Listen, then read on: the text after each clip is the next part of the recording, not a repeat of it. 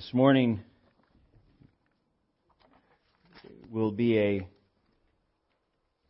sermon not out of Matthew, although Matthew will be part of it, uh, but more a topical sermon and dealing with the idea of, of, of, giving and benevolence and how God blesses us and how we're to bless each other. And so I'm going to share this with you this morning. And, and as I do, I have to tell you that, that one of the, at least for me, awkward things in preaching is being the pastor who has an income from the church and preaches on this subject. And and so uh, uh, bear with me as I as I get through this. But what I want to share with you is is a side of, of, of giving that I, I hope you will receive as as the personal aspect of it between you between you and God and, and your your your family and and how it works and and uh, especially in the area of meeting the needs of others. So I titled this sermon "My Father's Eyes," and the idea that that was catching me was it went back to a song that was uh, uh, a few couple of decades ago now, probably. But the idea of, of uh, seeing the world through my Father's eyes, uh, using His Word uh, as my lenses, if you will, to look at the world and try to understand it uh, and see it the way He sees it. So that when I'm walking around, when I'm looking around, or when we are walking around, looking around, uh, we see people as God would want us to see them. We, we, and, and occasionally, as a result, you'll find uh, that you'll, you'll run across situations that God will open your eyes to. The Holy Spirit will prompt you. There'll be times where you'll realize, oh, I, I need to, to minister to this person. And it may be just simply going up and saying, "Hi, my name is Bob. I, I, what's your name?" And, and it may not go any further than that. But the fact that you paid attention to someone, I think of of uh, uh, a friend of mine who uh, started. Uh, we were talking and sharing together. We met together uh, periodically, and uh, we're going through a book together. And one of it was the idea of opening your eyes to what's around you. Uh, uh, maybe you uh, at lunchtime and you, and you have a lunchroom that you're in, or you're going to work, or your fellow employees. And what happened with him was is that something that that had been bothering him was a homeless person where he would park his car and then he had to walk uh, a ways to work. This, he would encounter this homeless person almost every day. And clockwork, the homeless person would ask for for money, basically, or you know, I'm hungry, I need money, this type of thing. And it was the same person.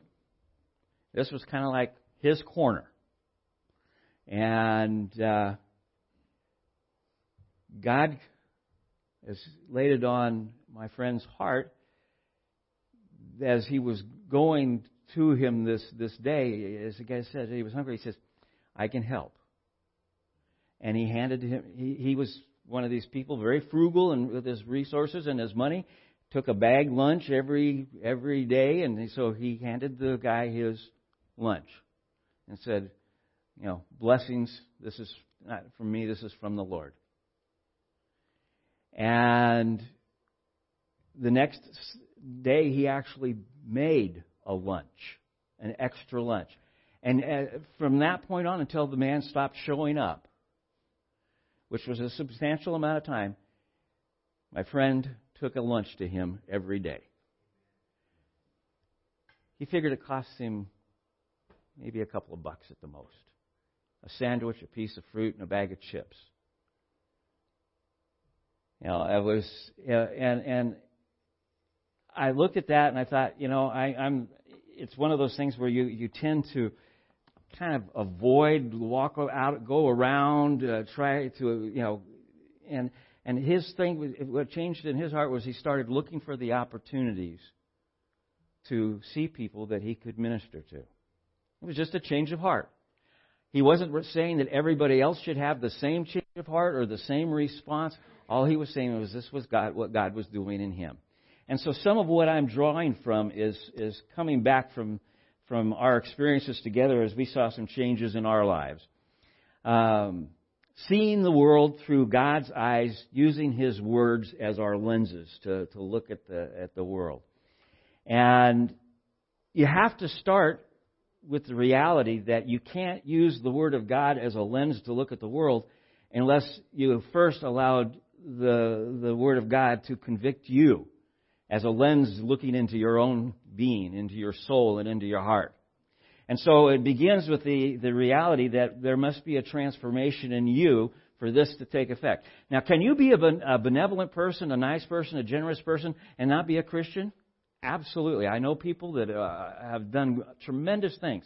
I'm not. I'm just saying that for us as Christians to do it with the right motive, which we'll see in a moment, is the idea is, is that first God needs to change our heart, who we are, and really how we see, as a result, everyone around us being in a way of ministry and and and, and coming alongside.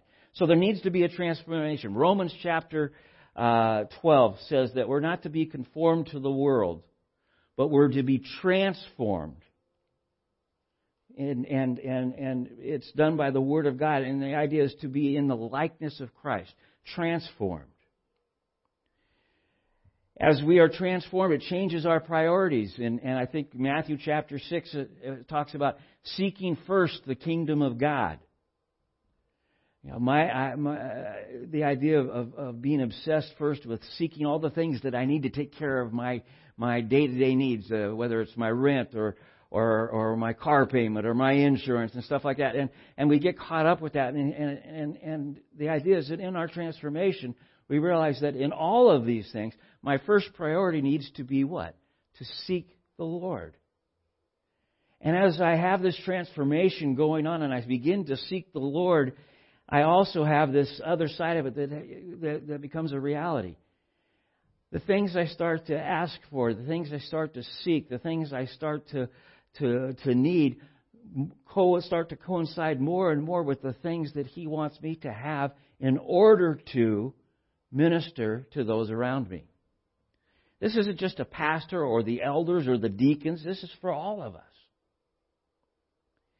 And so we begin to, I think, of Matthew 7, the idea of prayer. Ask and, and, and seek and knock. And, and if we do so with an attitude of, of, of praising God, blessing God, and, and glorifying Him to meet the needs around Him and be gracious and thankful for the things He's done for us and how He's met our needs, it begins to, to change our priorities. A desire starts to grow in us that we come alongside and we become part of the helping uh, in the sense of, of ministering in the church. We see also uh, a growing in the understanding of the spiritual side of things, too. The, the gospel becomes more important to us. The Word of God becomes more important to us. And like I said, we begin to participate in meeting the needs of each other.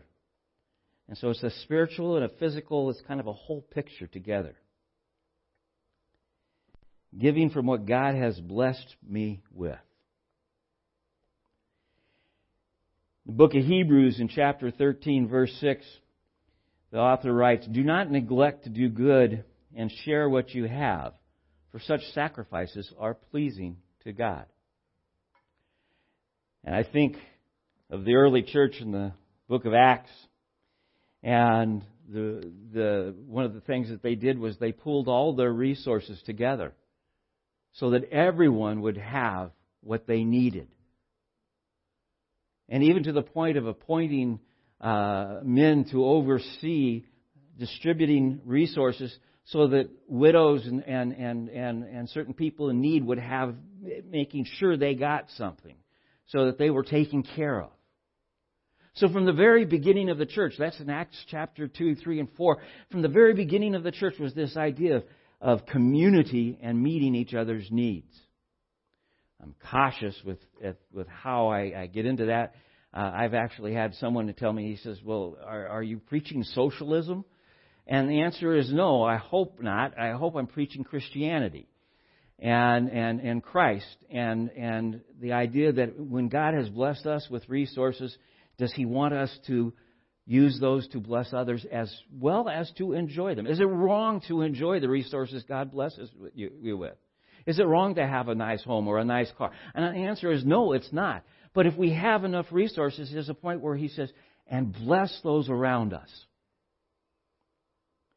As an example, uh, and and uh, we look at these scriptures, uh, you know, in, in from uh, First John and and from James.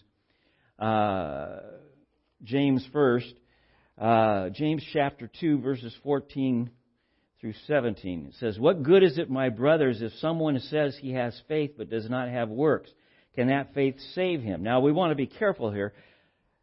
James isn't saying that we're saved by our works, but what he is saying is that if we are saved, works will follow as a part of our, our, our transformation, if you will. That changing the way we think about things, the way we see the world will begin to change, and we'll want to minister there will be works as a product, a byproduct, if you will, of coming into a relationship with the Lord.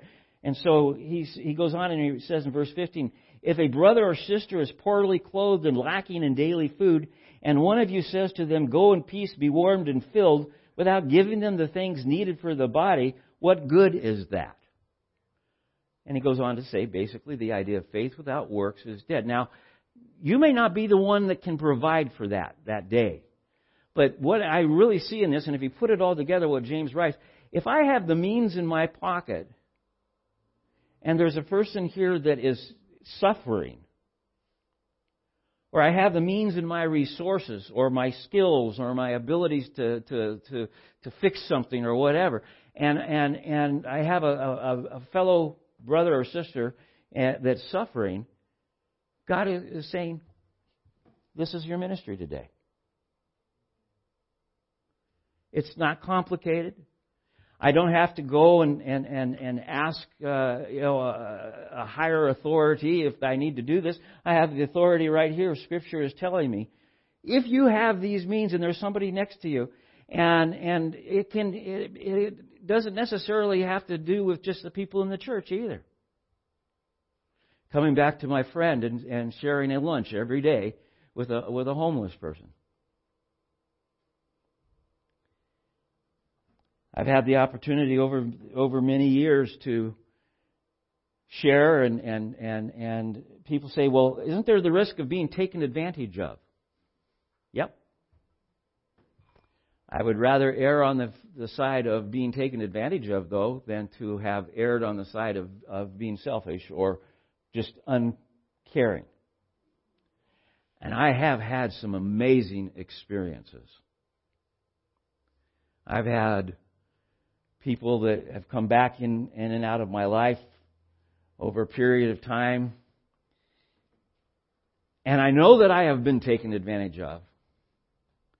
In fact, I, there's times where the the phone will ring and, and Kathy will roll her eyes and hand it to me, and it'll be something that has nothing to do with our congregation, but a person who had been a person I had helped. Then we realized, along with 17 other churches in the area, and he walked away wealthy in a sense. I mean, he you know he'd done well, uh, and and and uh, one of the people that that that we had help in the church, we thought, well, and this was uh, back in the 70s, you could do this, uh, was to have him help do some work around the church. So what was the first thing he did? He put a ladder against uh, the fence to, to, to, we were brushing the, the fence to get it ready to be painted at our church, and he fell off the ladder. Claimed he hurt his back. Our insurance company actually, actually settled with him. Turns out that he had done this in other places. He was a scam artist. I'd been taken to the cleaners. Well, not just me, the other pastor as well. And and and so, you know, the tendency is sometimes kind of get hard about that. And we actually, you know, the idea was what happens to the next person that comes along who really isn't doing that, who really has the need. And so this idea of, of wanting to have discernment, but at the same time, not wanting to have a cold heart or become cold because of the people who do take advantage of it. And interesting thing happened. This guy called me again. He knew that I knew that he had scammed me. And he was desperate. He needed to see his dying mother. Said, Where is she? Idaho. Need a bus ticket to Idaho.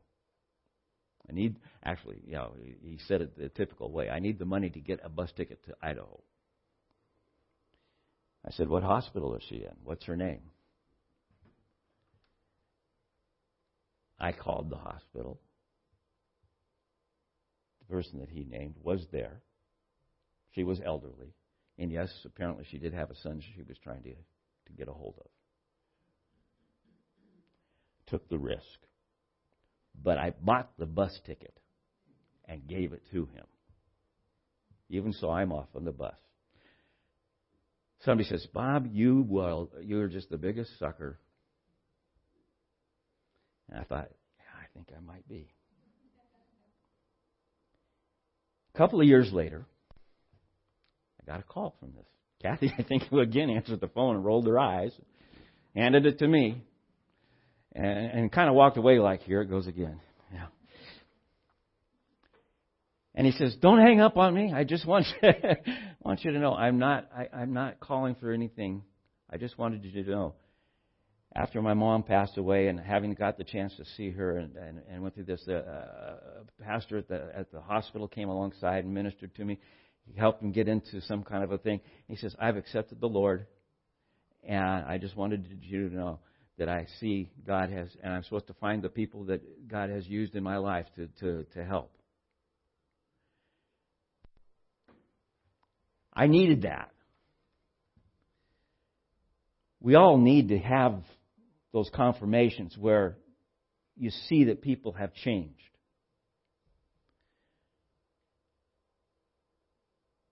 I even had a Bible turn up missing.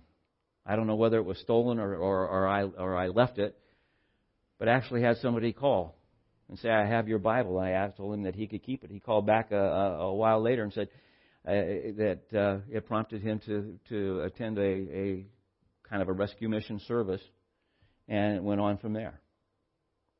So I've had the good stories, and I and I've had the others where I know that I know, and I've had situations where I have said, "No, I can't help you because there is a track record and no change."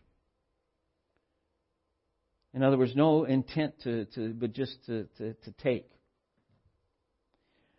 Most often for me, if I if I find someone that needs help, I said, "We support the rescue mission through our church. I'd be glad to give you a ride." You'd be, uh, uh, you, well, you may not be surprised how often I get, well, no, that's not what I need. And that's it. I, I'm fine with that, but I don't necessarily at that point reach in and, and, and hand out. But I, I am still saying the idea is to want to have God's heart in all of this. Not to become hard hearted, but to be soft hearted, even to the point of erring on the side of a little too much caring versus not having enough. Caring. Giving from what God has blessed me with.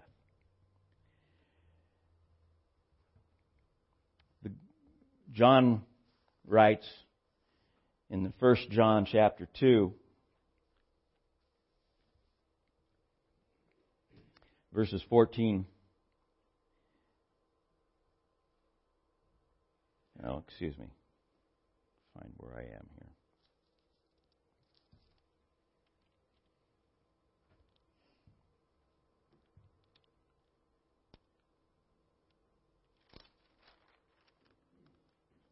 Well, I've lost it, so we'll just come back to it. Uh, well, here it comes. But it's chapter 3. By this we know love that he laid down his life for us.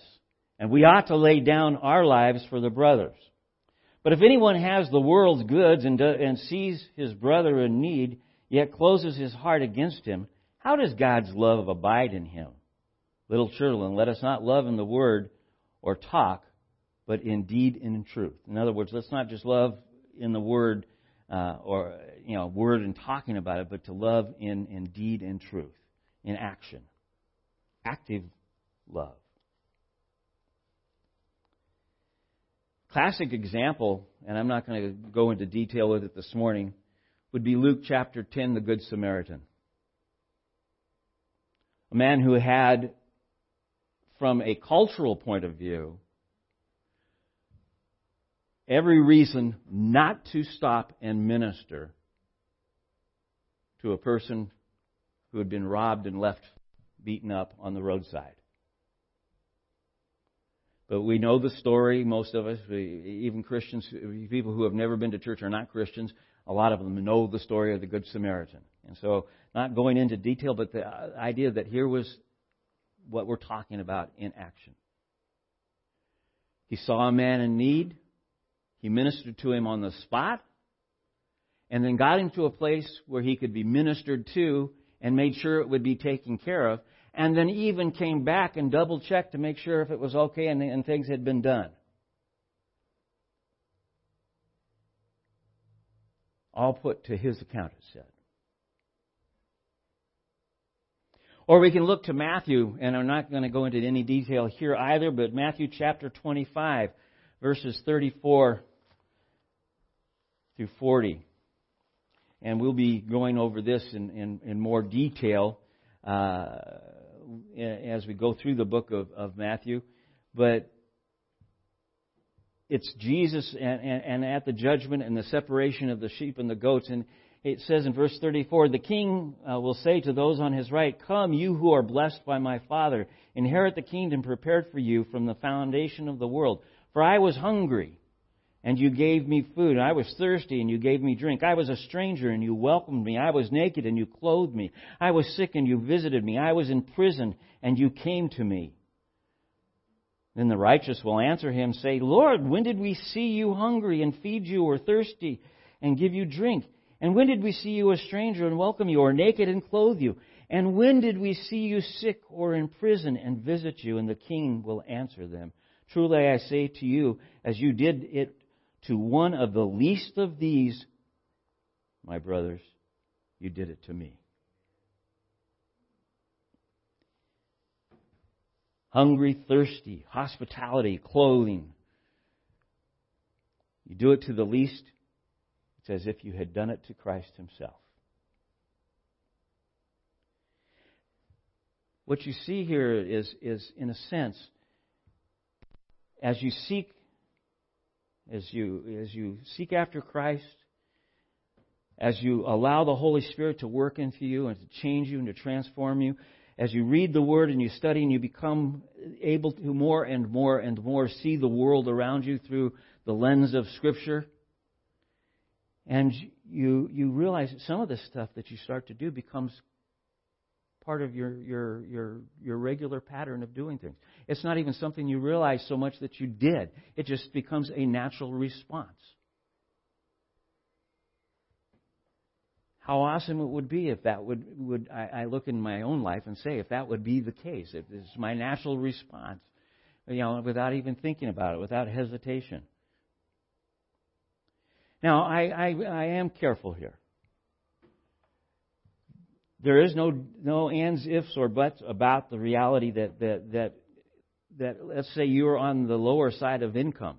Your first responsibility is to minister to the needs of your family and then to your congregation. There may be a fact that you can't minister directly from your own means to a person that you see on the street. But it is possible that you could redirect them to a church leader and if there's the means within that to, to help. Also, the reality of your giving in and of itself. When you give to our church, and I'll go into that in a minute, is, is, is, is part of that goes into benevolence. And, and for the very purpose of ministering to people, first within our family, our, our church body, but then even to the outside. You uh, responded to the needs of, of the burnt house here across the street. And we were able to come alongside and help through our benevolence fund. You're there, by the way, is the card still on the, the bulletin board? The card's on the bulletin board in here of response of saying thank you. Take a look at it. Proverbs chapter 14 says that we actually honor God when we are generous to the needy.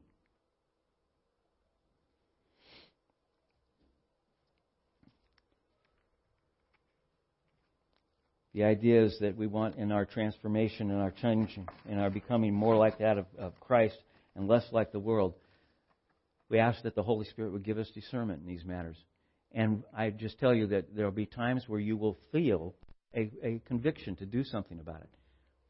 I'm going to encourage you to follow that conviction, that, that prompting.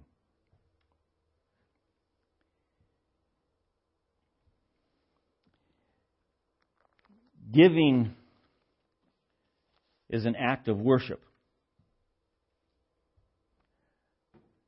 It's not something that we, we preach on often or a lot, other than as it comes up in Scripture normally, or as an opportunity to start off the new year with an attitude of, of, of changing the way we think about the world around us this morning. But we come to an understanding about how this works. If we are coming from a point of view of Scripture, we understand that what we have has been given to us. Some will say, well, no, I, had, I have a job. I worked for it. I am of the mind, and I, and I see it in Scripture as, as to the reality that God has blessed us with the opportunity to work. And so we have, we can thank God for our job and the resources that it gives and how it meets our needs. We should be doing that. And as we do, if any portion of it can be used to help others, asking God for insight. So I, I'm stealing this from Sam Storms, actually, but it was a list of different things in reference to giving. And, and he says, You are a manager of what you have, you're not the owner. Look to the scriptures. Look to the Holy Spirit to guide you as to how to use your resources. In your giving to your church, into ministering to the needs of those around you, in the ministering of the needs of your family. There are many people who are called uh, in their families uh, to collectively get together and minister to their parents who need their help. The, and, and the Scripture speaks very clearly to that. In fact, Jesus gets very upset with with with the, those who are are not doing that. He says, you're, you're doing this and this and this and this, and you look great on the outside, and everybody's looking at you and saying, wow, you, you're, you're, you're so awesome, and you give and you do. And, and he says, but your parents are starving. You've missed your first call. We're not the owners of what we have.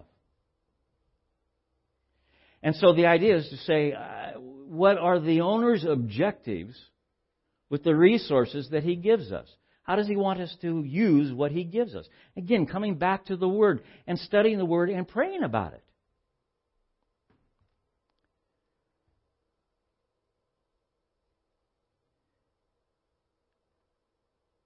Desire to work with the intent of doing the best that you can, not to get a raise or to, to get a, a, higher uh, bonus with your company or whatever it is that you work with, but with the idea of, of saying, if God blesses me for the, the, the work that I do, then I can help and bless someone else in the process.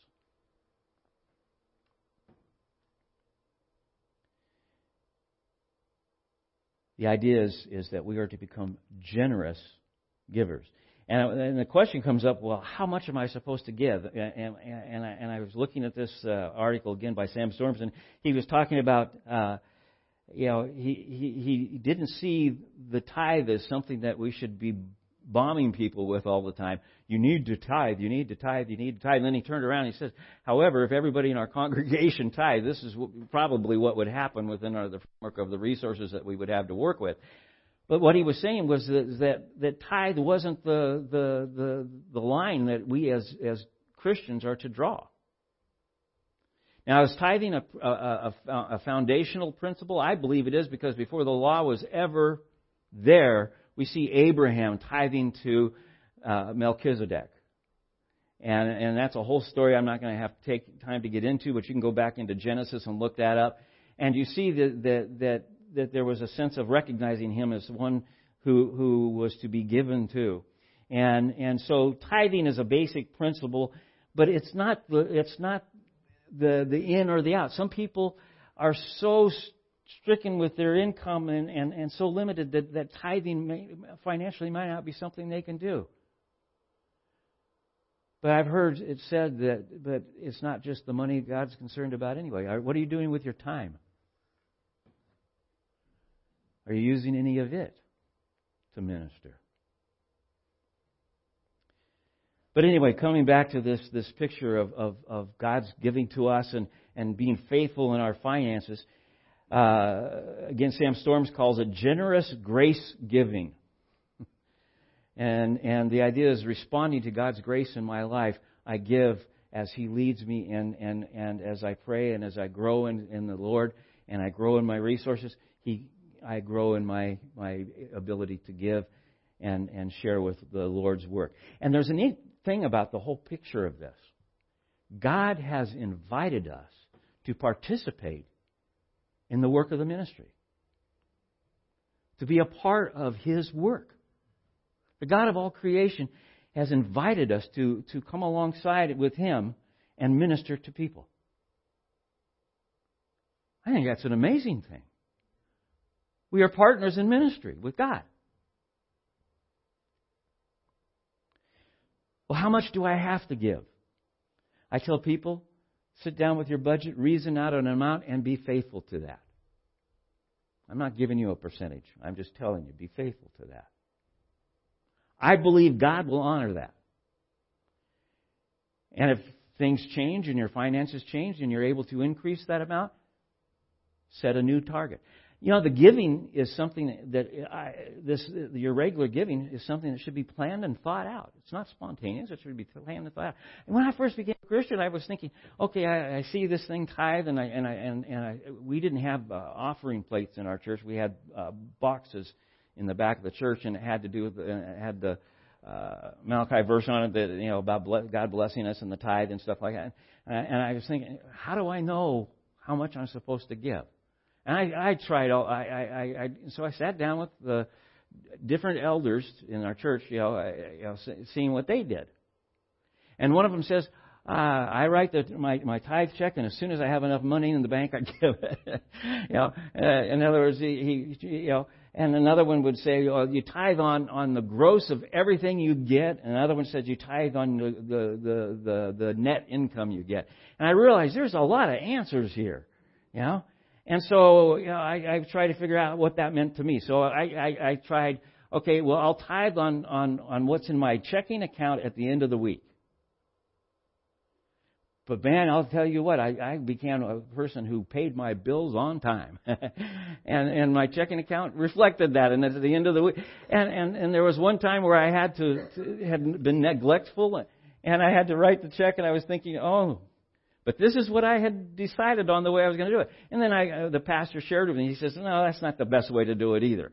And and what he was getting at was he says to sit down and and think about it, see what your income is, and and what your general income is, and commit to a certain amount. And at times you'll be able to give more, but commit to that certain amount, and in faith, stay with it.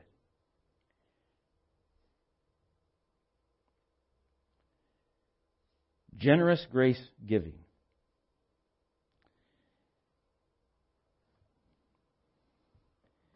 And it's based on the principle that I'm not my own, but I'm bought with a price.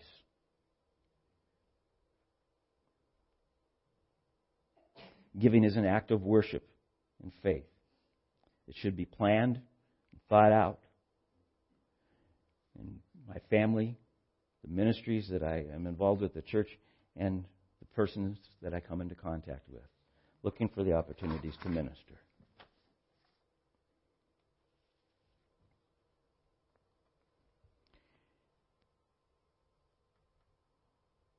In the Old Testament, and I'm not, there's a, just a, a list of verses, but I, I'm just going to kind of put it together. In the Old Testament, uh, primarily an agrarian uh, uh, culture, uh, you know, the growing of foods and, and, and stuff. And, and the farmers, for instance, uh, when they harvested, they weren't, they were, God set up a way. He says, you harvest once through. Leave the corners and the edges so the passers-by, strangers that are coming in the land will have some place to, to grab some, some nourishment. And everybody knew that that was okay to do. And, and he says, when you're done with your harvest, then allow those who have needs to come and to glean the fields. And we see examples of that in Ruth and, and Naomi and others in the scripture. And, and, and it's, it's a way God set it up to, to minister. And then there was a whole other side of it of giving alms, which was above and beyond. All of this was above and beyond the tithe. In the New Testament, we see collections and offerings being taken for benevolence to other areas, from Macedonia and Greece to, to, to those who were in, in, in desperate need in Jerusalem. I find that absolutely amazing. The Gentiles ministering to, to Judea, Jerusalem, uh, their giving. And, and Paul would say, collect every Sunday a portion. And when, it's, when I come, have it ready for me to take to them. And so it's a part of the, the biblical picture of ministering one to another. I have to share again, I have been personally ministered to in, in ways that I have been, been blessed. And, I, I'm just picking three out that I, that I share with you. Kathy and I, uh, uh, and, uh, as we first got to Bible college, I had been all but guaranteed, but it was verbal and not in writing. And you know, I'd all been guaranteed work in my field, uh, furniture building and refinishing and, and restoration, uh, by a company in the in the Bay Area where I went to Bible college. And so I went with all the confidence that that was there. Fixed up my shop, got it all ready to go and, and, and stuff. And uh, when I called uh, to, to see, you know, let them know I was ready to go, they said, well, we don't have anything right now. okay. Will you, you know, we'll call you. Well, nothing happened, and a week later I called, but we don't have anything right now. So it turns out the business was uh, going out of business, and they weren't going to have anything right now. and all of a sudden, I found myself at Bible college, married, with a daughter, and a child due literally at any moment and no resources, no income, no money. I am one of these people that just don't share those things with other people. I come from a family where that's just not supposed to be done. And I, I struggle. I figured I, I was becoming obsessed with how I'm going to fix this, how I'm going to fix this. And God was trying to tell me, just rest in me. I will take care of it. And I saw that in His Word. I saw that. I know that the decision to go to Bible college was the right thing. I was confident of that. The decision for Kathy and I to move there, I'm confident of that. The things that He did to get us there, I'm confident of that. But wait a minute. On the day we moved, our car blew up. We had to borrow. You know, uh, my uncle drove my wife because he didn't want her to ride in my 1947 Studebaker truck all the way from, from San Luis Obispo to, to uh, San Jose. My stupid Baker, yeah. Uh, and and there's a whole story that goes with that.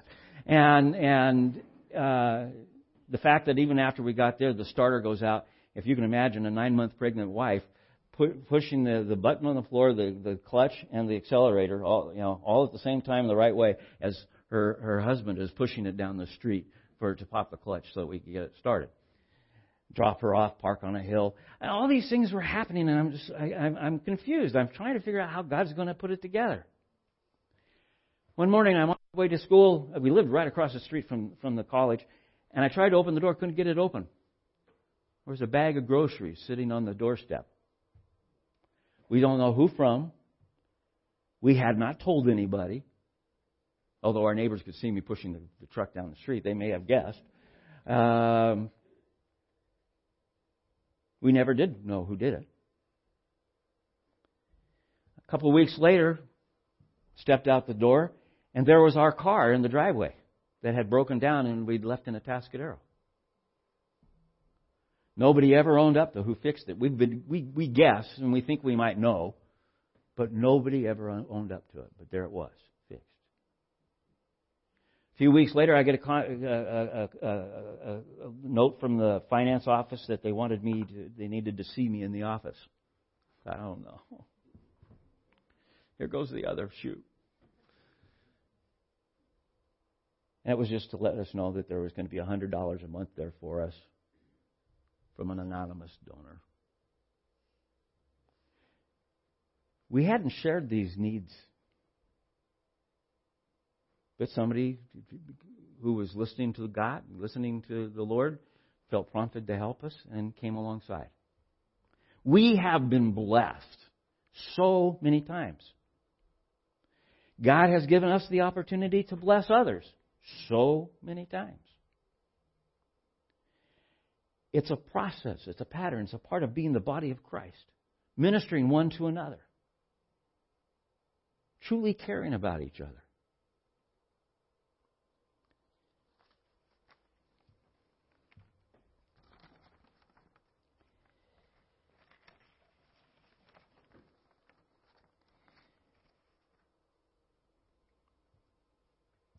All of this stems from going back to that, that verse in, in, in 1 John chapter 3, where it says that uh, uh, Jesus laid down his life for us. Okay? God has revealed to us his mercy, his love, his provision, his taking care of us, his meeting our needs. And some of you will say, well, what about this person over here? They have all of this. It has nothing to do with Uh, I, I can think of some very wealthy Christians I know, and I could say, why aren't we all blessed at that level? Until I found out what a responsibility it is to have that level, I'm pretty content where I am.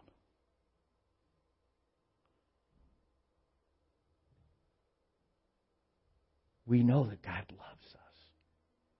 He wants us to take the love that He has poured on us, lavished on us, the grace that He's poured out on us and lavished on, and to share it as a community. That's why Sam Storms calls it grace giving. As God has graced us, we grace others. Sometimes you're the recipient, sometimes you are the giver.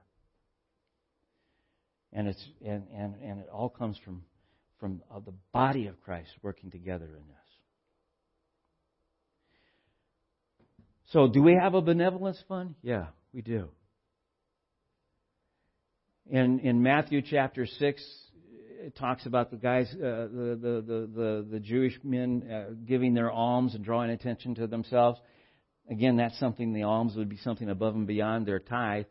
And, and what I suggest to you is, is that Jesus says, no, that's to be done in secret, privately, not to draw attention to yourself one church that we were, uh, know of in, in, in, Southern California, at the end of every year, the, a, a person who was uh, a member of the church, you never saw him very often at church, but he was a member of the church, very wealthy man, and, and he, he would hold a huge check every, on the last Sunday of the year and hand it to the pastor and it would be whatever the amount the church had spent above and beyond what they had taken in.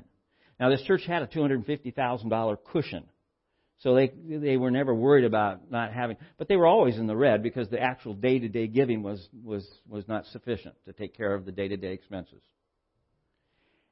And so, at the, and it's interesting. It happened at church, but in the back was uh, normally a photographer uh, from the newspaper and a newspaper person. And there would be a picture in the next week, the picture in the paper, him handing this big check, and it would be sixteen, seventeen, eighteen thousand dollars. It was, and it was wonderful. It was nice.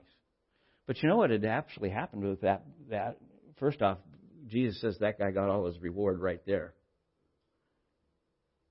He drew attention to himself. He was blowing his trumpet, if you will, and announcing his giving. But people in the church realized, oh, we don't need to give. And they either gave someplace else or they just didn't give. Giving is an act of worship. By the way, we give to the rescue mission. We give uh, to uh, Samaritan Purse. We, we and, and, and other ministries that again, uh, the the Baptist Haiti uh, uh, mission uh, so ministering to people's needs, to you know schools, uh, different things that that they can do to to help those people. So through our missionary giving, through our regular church budgeting, we give. But somebody says, well, what if I, you know, you know want to just give specifically? Let's say you had a windfall and you want to give something specifically to a targeted area. You can do that. Use the memo. Maybe you just want to give to the benevolence fund itself and just say, here's a little bit extra. We'd like the benevolence fund to have this.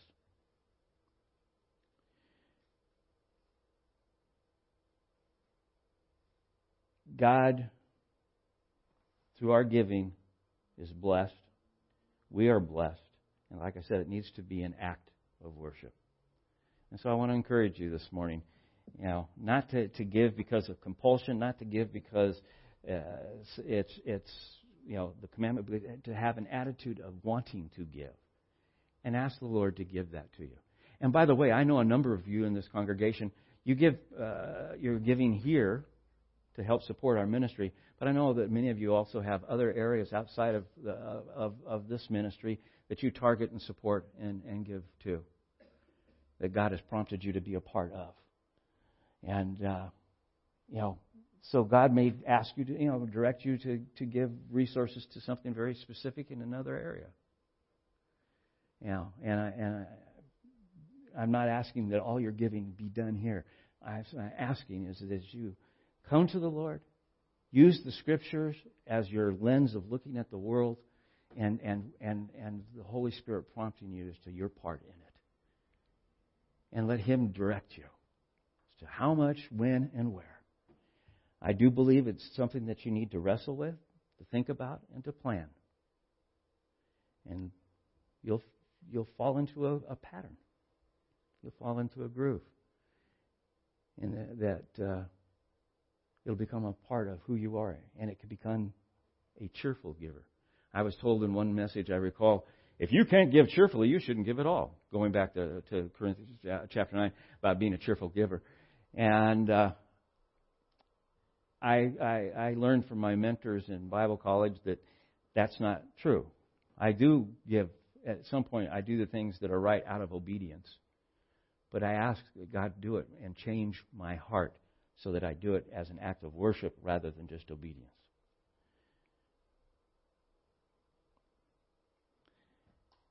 The ultimate act of mercy, grace, and love was a gift that went 100%.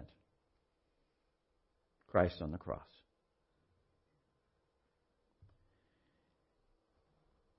What God asks of us in return is that we strive to give 100% of ourselves to Him. That's the, the not being conformed to the world, but being transformed that God is working in us. It doesn't happen all at once. It happens in different areas, in different ways, with different people at different times. But the idea is, is that we surrender, that we come to Christ and we ask, Lord, create in me a clean heart.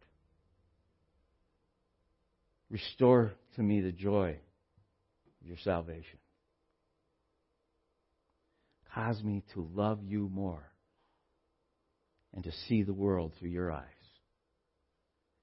Thank you for the resources that you give me. Cause me to use them to your glory in my family, in my church, in my community. The love of God has been great to us. What an awesome God we have. Let's share communion together. I ask the usher to come forward.